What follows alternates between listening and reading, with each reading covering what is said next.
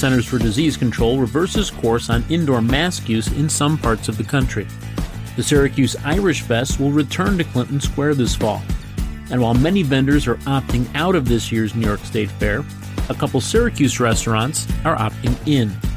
This is your Syracuse.com flash briefing for Wednesday, July 28, 2021. I'm George Owens.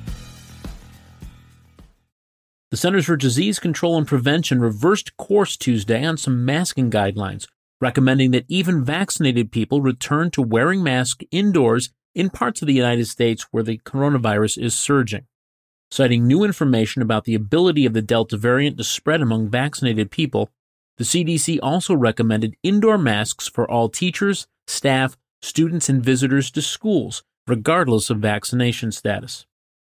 For months, COVID cases, deaths, and hospitalizations were falling steadily, but those trends began to change at the beginning of the summer as the Delta variant, a mutated and more transmissible version of the virus, began to spread widely, especially in areas with lower vaccination rates. The new guidance follows recent decisions in Los Angeles and St. Louis to revert to indoor mask mandates amid a spike of COVID 19 cases and hospitalizations that have been especially bad in the South.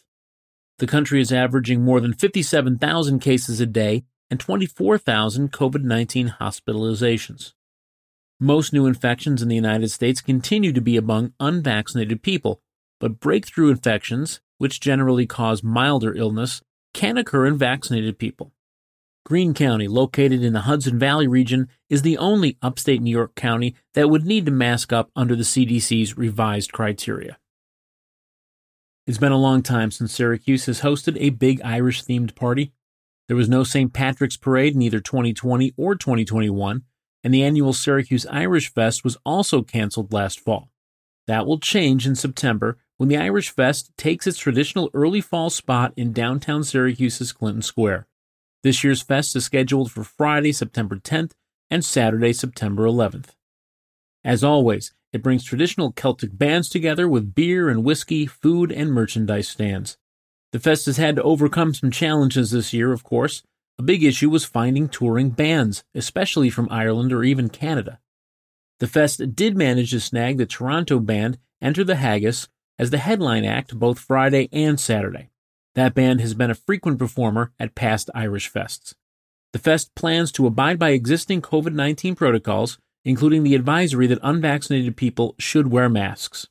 The downtown festival season is rebounding this year after a slow start due to both the pandemic and a significant amount of road construction in early summer. At this year's New York State Fair, you might not be able to get a plate of Tully's chicken tenders, but you could choose a dish of chicken and waffles instead.